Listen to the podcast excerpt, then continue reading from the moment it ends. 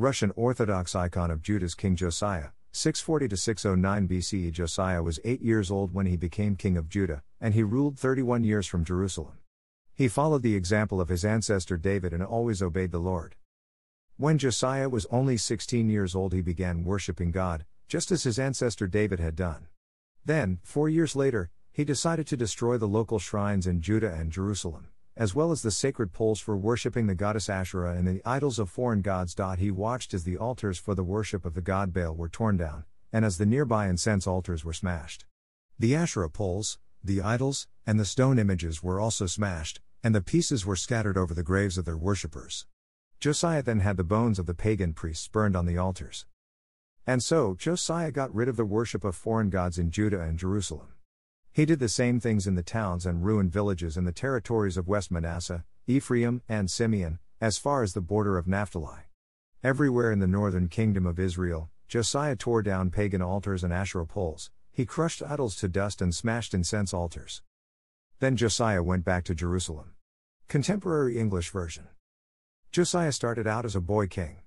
Evidently, he had some good training because by the time he became a teenager, Josiah was raring and ready to exercise his kingship in the best sense of leadership. After generations of kings before him who followed other gods and gave the stiff arm to the Lord, as well as to justice and righteousness, Josiah committed himself fully to Israel's one true God. And, as a 20 year old king, he showed the real muster of his reign. Josiah took responsibility and initiative to do what was right in the eyes of God, no matter the consequences. King Josiah continually performed the dual action of worshipping God and aggressively taking active steps to rid the kingdom of all the ubiquitous false gods. The king did much more than simply stick his toe in the water to test what the response might be to removing a high place of Baal worship or an Asherah pole. Instead, Josiah jumped right in and put his entire kingship on the line. All of the power brokers who were dealing in false gods could not have been happy about this turn of events in Judah. But any kind of pushback did nothing to prevent Josiah from doing what was right in the eyes of the Lord by thoroughly eradicating idol worship. Greater than let us all be the leaders we wish we had. Greater than. Greater than Simon Sinek. Josiah had a clear sense of purpose. That sense of vocational direction ordered his kingly steps. It led him to do the things he did. Josiah was determined and devoted to leading the people back to God. This desire and determination for spiritual revival directed toward the worship of the Lord is not limited to the ancient world. God is still in the kingdom business of bringing all creation under a divine and benevolent rule. Therefore, there still remains an abiding purpose to lead others, caught in a web of unhealthy routines and habits of living through idolatrous practices, back to the one true God. Like the ancients before us, there is still a need to exercise courage and confidence in following the Lord by making disciples who will worship God with all their heart, soul, mind, and strength. So, reconnecting with our overarching purpose in life is imperative for taking bold steps of faith in this idolatrous world which worships at the altar of exorbitant eating, shopping, and drinking. It is no wonder the current zeitgeist of so many of our communities is full of anxiety, discouragement, and anger. There is no justice in the public square. Competing voices, other than the merciful words and ways of Jesus, drown the divine regulations for living a good life of integrity, wholeness, peace, and joy in the Holy Spirit.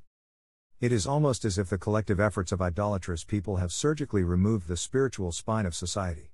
We are now bereft of genuine support, spineless and unable to move toward a life of truth, justice, and a courageous concern for the common good of all persons. King Josiah shows us a better way. We must radically remove all that is toxic and damaging to our souls.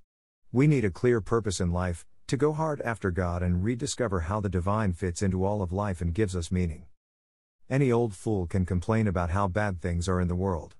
But the one determined to make a difference amidst all the surrounding crud and helps to make things better, that is the wise person who is in touch with their own spirit, who is able to see the spiritual within others.